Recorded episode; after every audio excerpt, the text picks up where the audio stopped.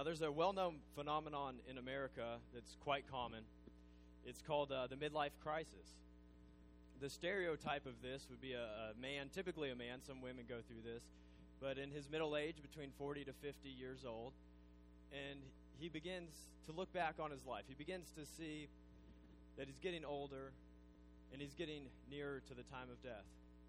He's lived most of his life prior to this thinking that he's invincible. But during this period, he begins to look at his life and compare it to others. Compares it to his neighbors and sees that maybe they have a bigger house, or that others have a bigger bank account than him, or that his career hasn't gone the way that others' career has been. Or even he looks at family and sees that his kids aren't as successful as other children that he sees by the, his own standards. Or even he measures himself against his own goals. But he begins to be disillusioned because he sees that his life is not working out as he planned it to be, or it's not working out as he's seen his neighbors' lives work out. And they begin to fall into depression, disillusionment, and starts to look to the wrong things for hope. To, to fill the void with material things or with immorality. But we aren't called to live in light of our neighbor. We're not even called to live in light of our own goals and dreams. We're called to live in light of our God. And Moses, he takes us to see this looming reality of death, the brevity of life, and ultimately, he doesn't compare us to the goals that so often we set but he compares us to God. He looks at man in light of God. So, if you will, turn to Psalm 90.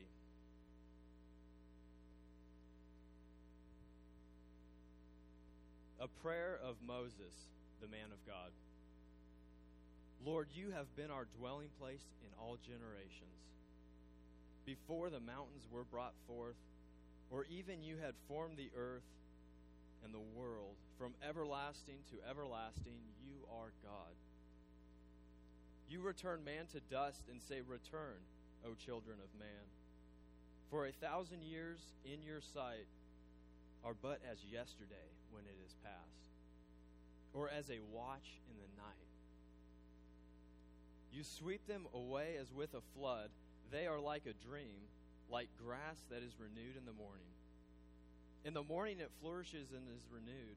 In the evening it fades and withers. For we are brought to an end by your anger. By your wrath we are dismayed. You have set our iniquities before you, our secret sins in the light of your presence. For all our days pass away under your wrath. We bring our years to an end like a sigh. The years of our, life are 70, or even by reason of strength, 80, yet their span is but toil and trouble. They are soon gone, and we fly away. Who considers the power of your anger and your wrath according to the fear of you? So teach us to number our days that we may get a heart of wisdom. Return, O Lord, how long? Have pity on your servants Satisfy us in the morning with your steadfast love, that we may rejoice and be glad all our days. Make us glad for as many days as you have afflicted us, and for as many years as we have seen evil. Let your work be shown to your servants, and your glorious power to their children. Let the favor of the Lord our God be upon us, and establish the work of our hands upon us. Yes, establish the work of our hands. Let us pray. Lord, you are our dwelling for all generations, from everlasting to everlasting. Lord, we will return to the dust. We thank you that you are our creator God, sovereign and in control. I pray that you will help us to number our days teach us to number our days so that we may gain a heart of wisdom. I pray that you will open our ears and our hearts to your word, to the message that you have for us today. I pray that your spirit would give me boldness. I thank you for your great grace and mercy. I ask all this in Jesus' name. Now, as, as Moses is, is praying this prayer in Psalm 90, You can see Genesis 2 and 3 in the background so clearly. The fall, creation and fall. The punishment, the just punishment upon man that we will die.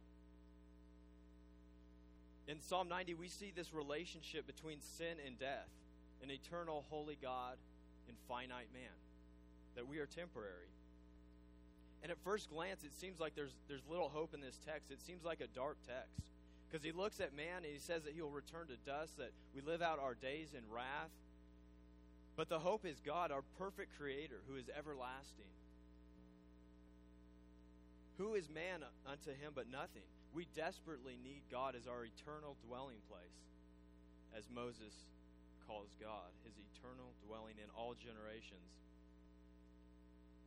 Moses addresses our desperate state, yet he reminds us of the hope and grace that we have in God. In verse 1, he says, Lord, you have been our dwelling place in all generations. Most likely, this is written later in the time of Numbers, during the wanderings.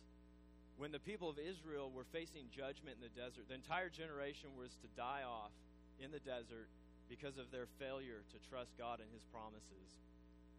So 40 years in the desert, Israel has had no home. They're just wandering. And what's Moses' perspective? He says in verse 1 that he that God has been our dwelling place. That though Israel has no home, though the people of God have been in exile for their own punishment, that their dwelling place is God. He understands that their dwelling wasn't Egypt. It's not even that promised land that they're going to. It's not the Davidic kingship, the throne that they will one day receive. Moses understands that the dwelling place of the people of God is ultimately God, our Father. And even though Israel is homeless, God is their home. And it's much like the story of the prodigal son. For him to be home was for him to be back with his father.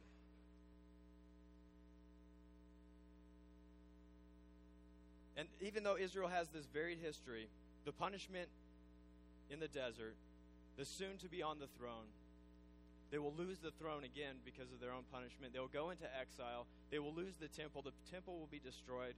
They'll be crushed by the nations. One day restored, and ultimately restored in Jesus Christ. But still, this home has always been God. Whether Israel was going through their ups or their downs, through the good times or the bad, God was their home. It's easy for us to make this world our home. This, this temporary life that we have, it's easy for us to begin to, to put our hope in these fleeting things of this world.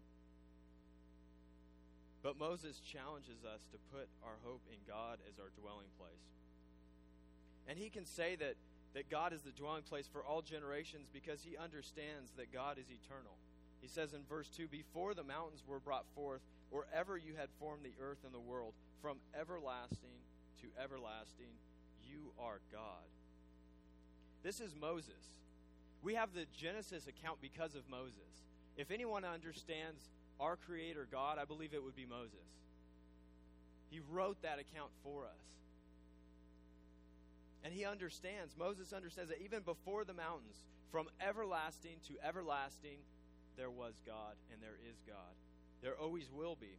This statement is just packed with Moses' knowledge, how Moses has experienced God.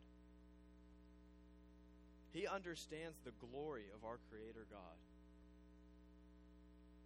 And then he turns to man in verse 3. We can't understand ourselves apart from God. So often we try to understand man apart from God and we come to the wrong conclusions. But Moses compares us to God, and it's a sobering reality. In verse 3, Moses says, You return man to dust, and say, Return, O children of man. Moses turns from God to man. The first two verses, we see Moses praising God as this eternal, everlasting dwelling place. And now in verse 3, it's already looking bleak that man will return to dust. This is Genesis 3:19. Turn with me there. This is the curse.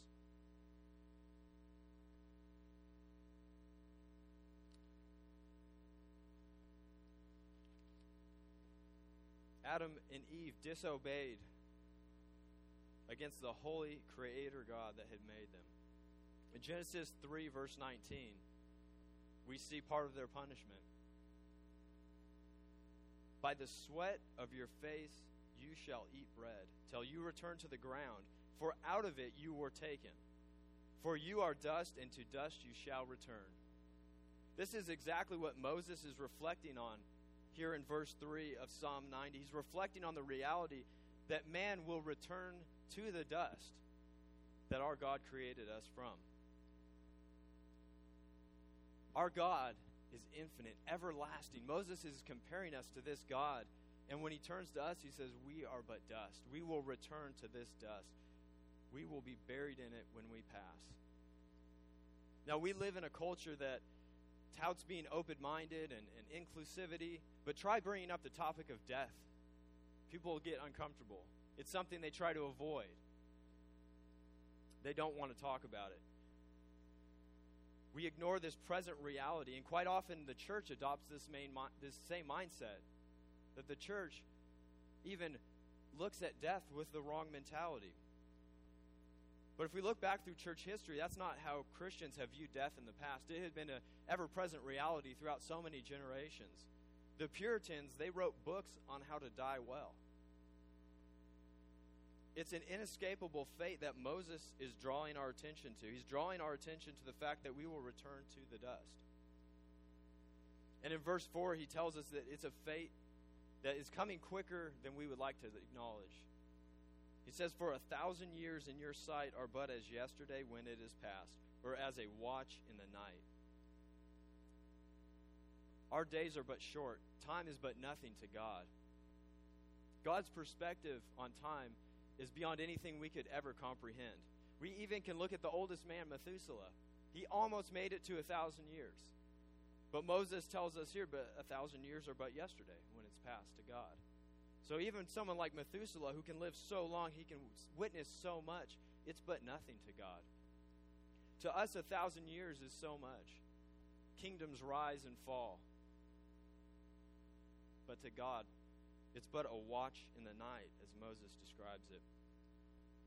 He's putting the entire human condition in context, in context of the reality that our lives are short. And he continues in verses 5 and 6, saying, You sweep them away as with a flood. They are like a dream, like grass that is renewed in the morning. In the morning it flourishes and is renewed. In the evening it fades and withers. He talks about how man is swept away by the flood. And I can't help but reflect on the flood account in Genesis. Again, this is Moses writing here. This is Moses who, who wrote that account for us. He understands what God was doing in this flood. Who is man? God wiped away an entire generation, saved one family during the time of the flood. And it was only through his provision that that one family survived. Moses is saying, Who is man? How can man withstand the judgment of God that is coming? And like a dream, he says, like a dream, man is like a dream that's gone in the morning. Or it's like grass. In the morning, this grass flourishes, it's renewed, but in the evening, it fades and withers. Now, one thing me and Amelia noticed when we moved out here from California is that the grass is green all summer. It was really odd to us. In California, all the hills are brown. That's why it's called the Golden State. You drive through during the summer, and the whole state is gold from the dead, dead grass all across the hills. You come here, and it's beautiful, green. And we looked around. We figured, well, everyone must have sprinklers, but no, it, it just rains all summer here. But in California, if you don't have sprinklers, you don't water your lawn, it'll be dead. By the first week of summer, it'll be dead. And even during the summer, if you don't water it almost every day, by the afternoon it will be dead. I think that's the reality that Moses is drawing our attention here. He's saying, like the grass that, that, that looks great in the morning, that the morning dew has, has given it water and it looks beautiful and green. By the end of the day, after a hot, sunny day in the Near East, that's, that grass would be dead and withered. And Moses is saying that's what our life is like, that it just fades and withers that it passes so quickly in a blink of an eye. And we are prone to think that this is a harsh fate, right? Moses, man, Moses is really being negative here. But Moses tells us this is a just fate. In verse 7, he says, For we are brought to an end by your anger. By your wrath we are dismayed. So often we fail to recognize that there's a direct correlation between our sin and death. That's a just punishment from a holy, infinite God that we rebelled against. D.A. Carson, one commentator, he puts it this way We are all living under a sentence of death. And he says, We are all terminal cases. All of us. We're all living under a death sentence. Even as believers, we still will face that punishment of Adam and Eve in the garden, that original sin. We will still face that punishment. We live under this death sentence. It's a short life, and we must. It's in this death is a reminder that we stand under God's wrath. Moses is linking death with sin, and he's taken us back to this garden reality. We should never think of death apart from this message that God is teaching us something, even with death. But as believers in Christ, we can be so grateful that the wrath of God was put on another. That though we deserved wrath, that in Christ the wrath of God fell on another. It fell on his son, the only one who could sustain God's wrath, who died on our behalf, who was our substitute in our place.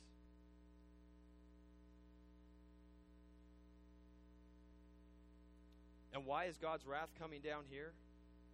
He tells us in verse 8, You have set our iniquities before you, our secret sins in the light of your presence. He's saying we have no excuse. When we stand before a holy God, we have no excuse. God knows our sins, not just the sins that other people see, not just even the sins we acknowledge. He's saying He knows our secret sins, the sins of our heart, the sins that we can hide from others. Moses is saying that in God's presence we will not stand. He set his iniquities before us. Nothing can be hidden from the just judge.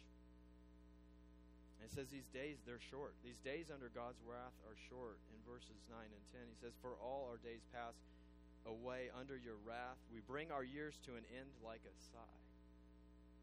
The years of our life are 70, or even by reason of strength, 80.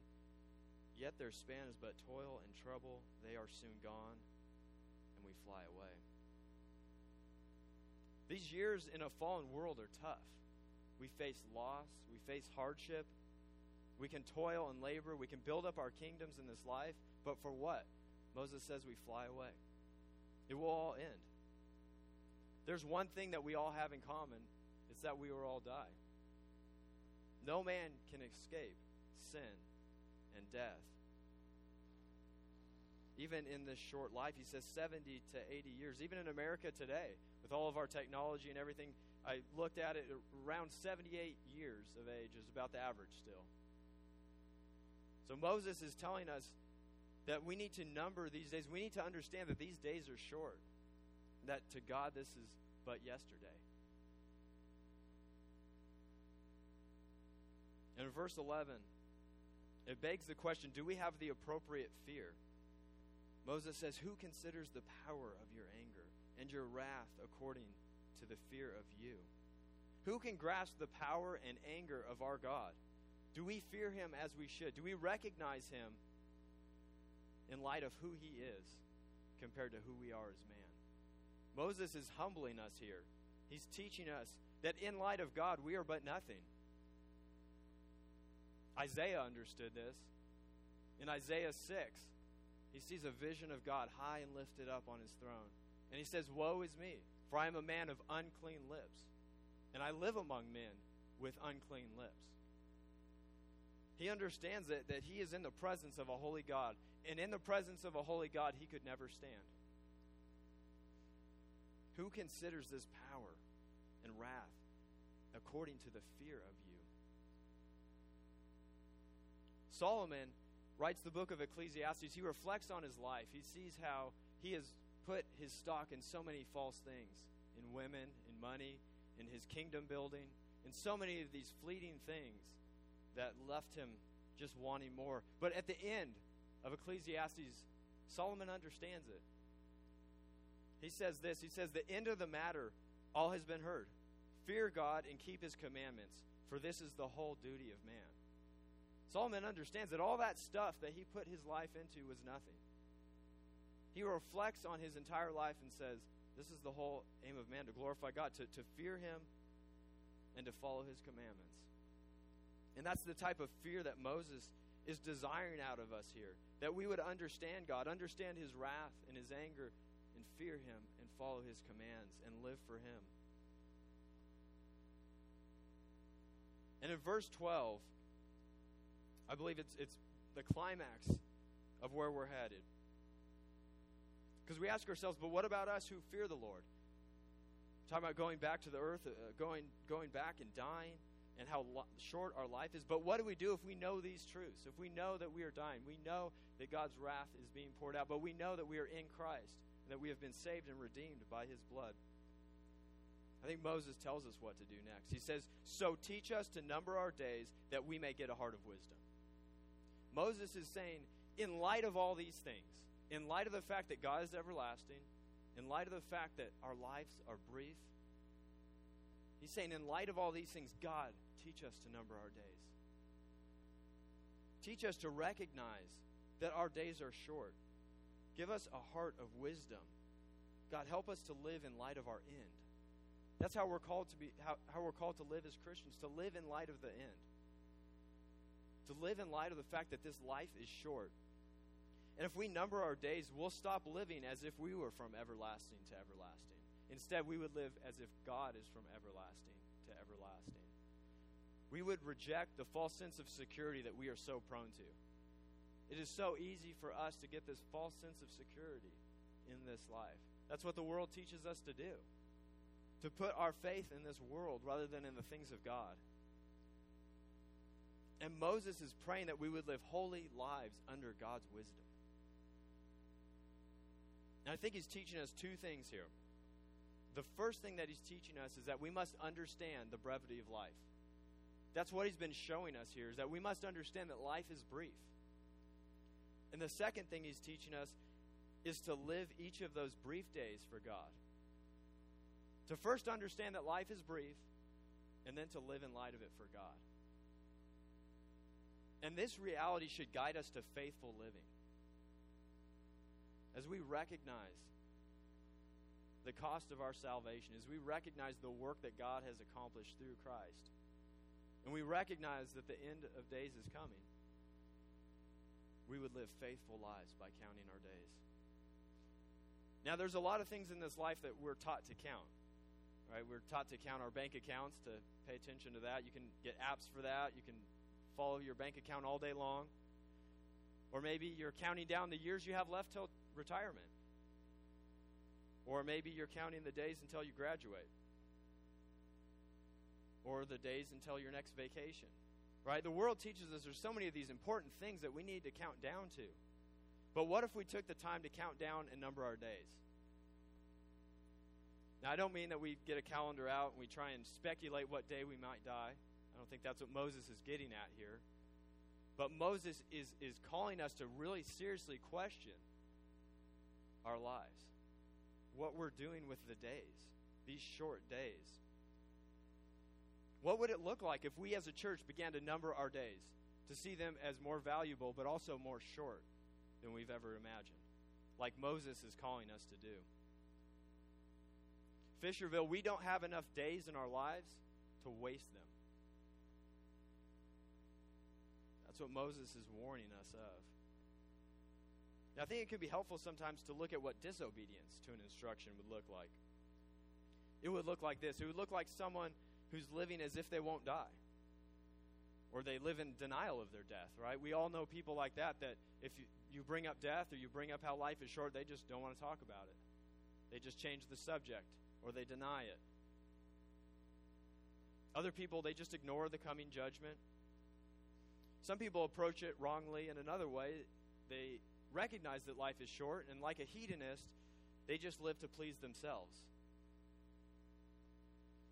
A lot of people have the, the philosophy of you only live once, right? So live it up.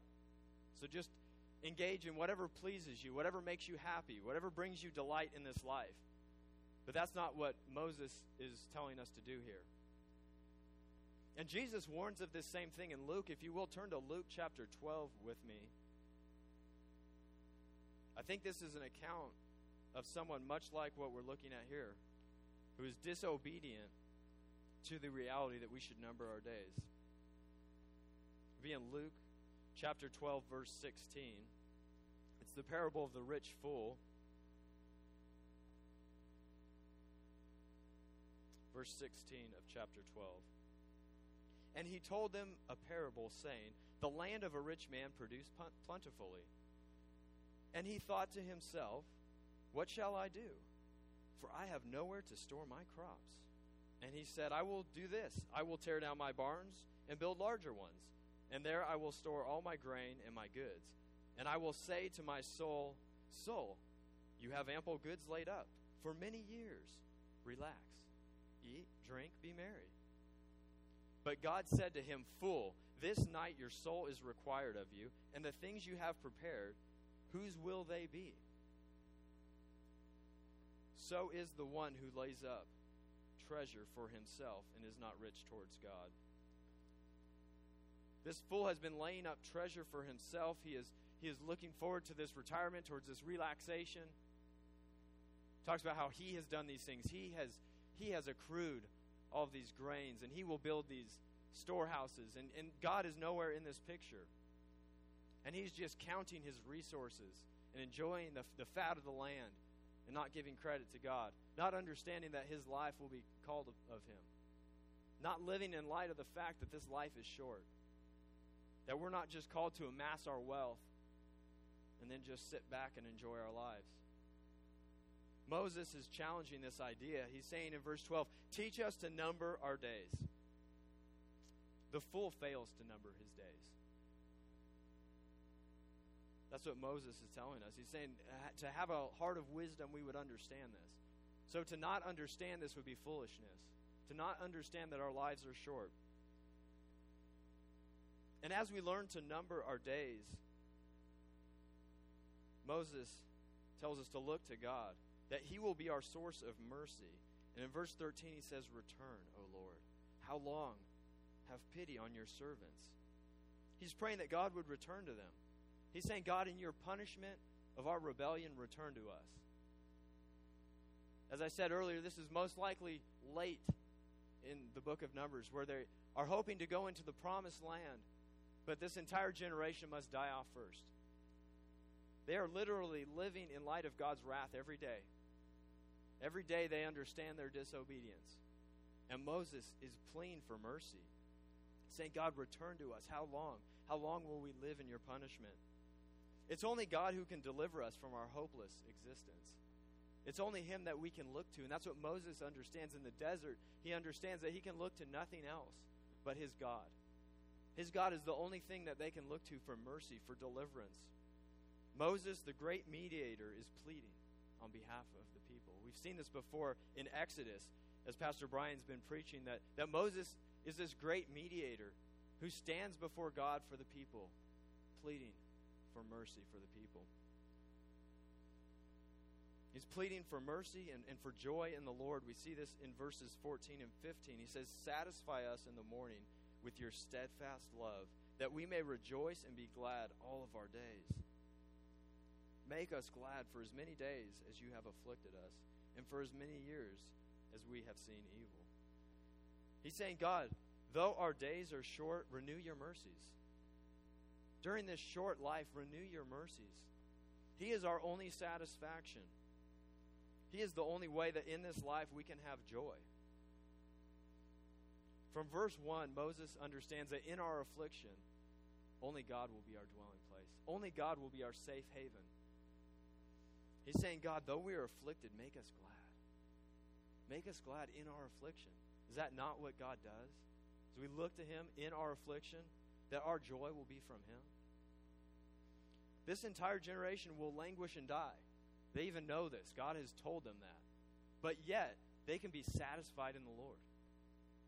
Even in these wilderness wanderings, even in this time of judgment, Israel can be satisfied in the Lord. Praise God for that that though they were disobedient, they can look to their sovereign God for deliverance. And in the desert, they come to know their God intimately. They receive the law from him. He reveals himself to them. He shows how faithful he is to provide for them during this time of judgment. And it's in our affliction that we see the gracious hand of God displayed so brightly, so magnificently. As we are in our affliction, God is such a contrast to the struggles of this world. And he calls upon God to let us be partakers of his glory. Says in verse 16, Let your work be shown that your servants to your servants and your glorious power to their children. He's saying, God, that this generation would know the true and living God. That they would that they would know you deeply and intimately for generations.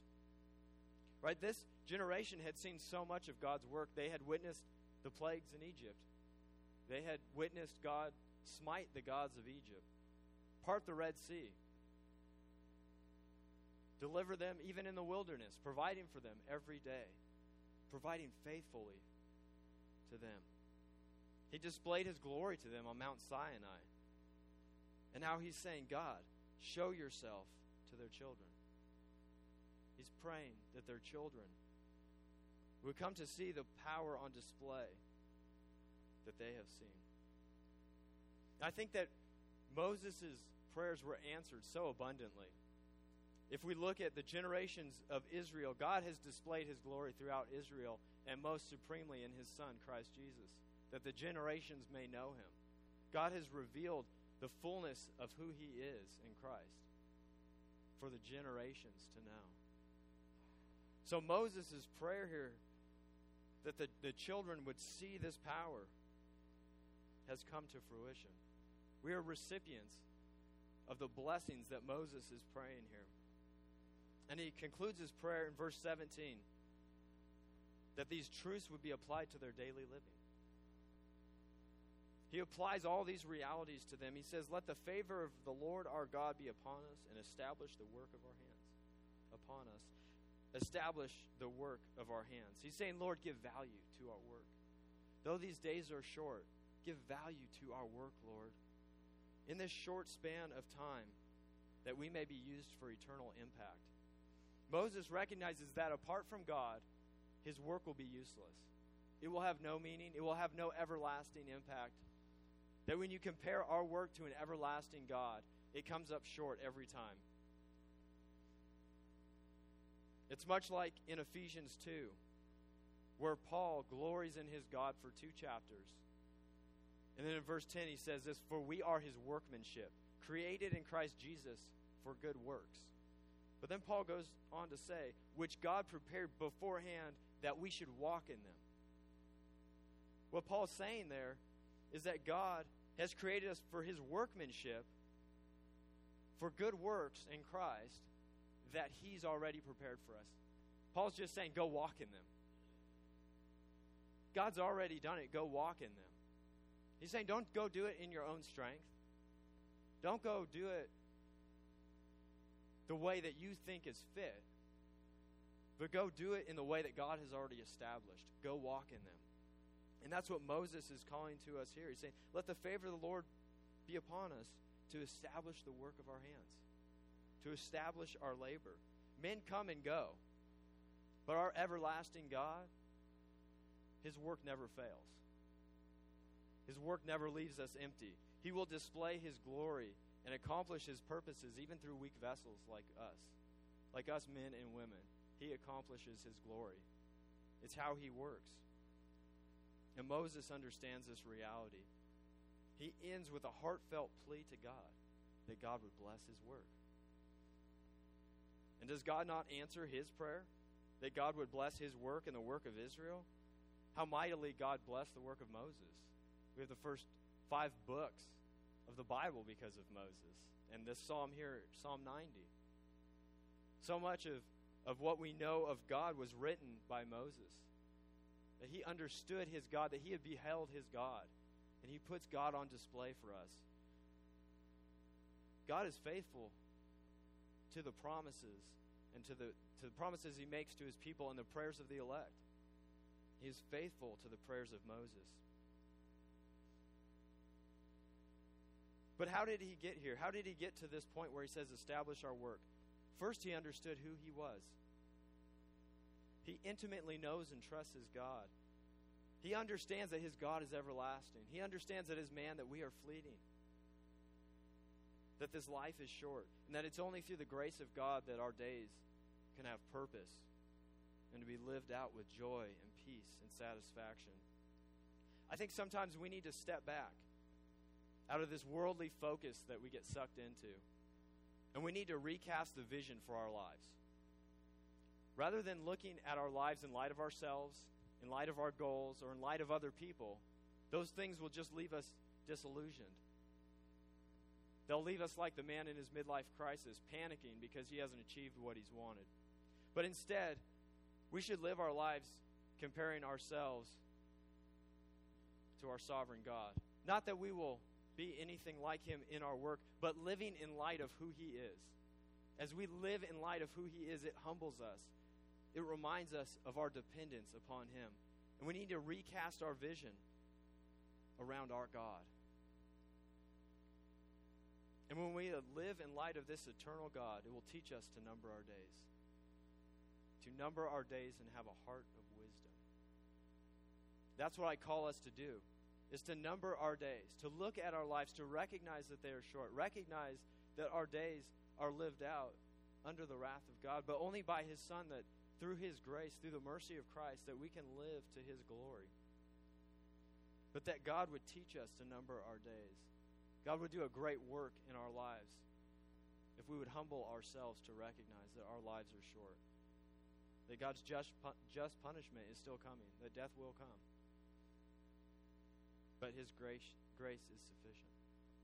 Let us pray. Lord, I thank you for your great grace and mercy. Despite our sin and rebellion, I thank you that you have displayed this mercy and grace most ultimately through your Son, Jesus Christ. I pray that you would humble us. Teach us to number our days. Teach us to recognize that you are from everlasting to everlasting that our lives are but yesterday to you. Help us gain a heart of wisdom. Let the favor of the Lord establish our work. I thank you for your grace and mercy. I ask all this in Jesus' name.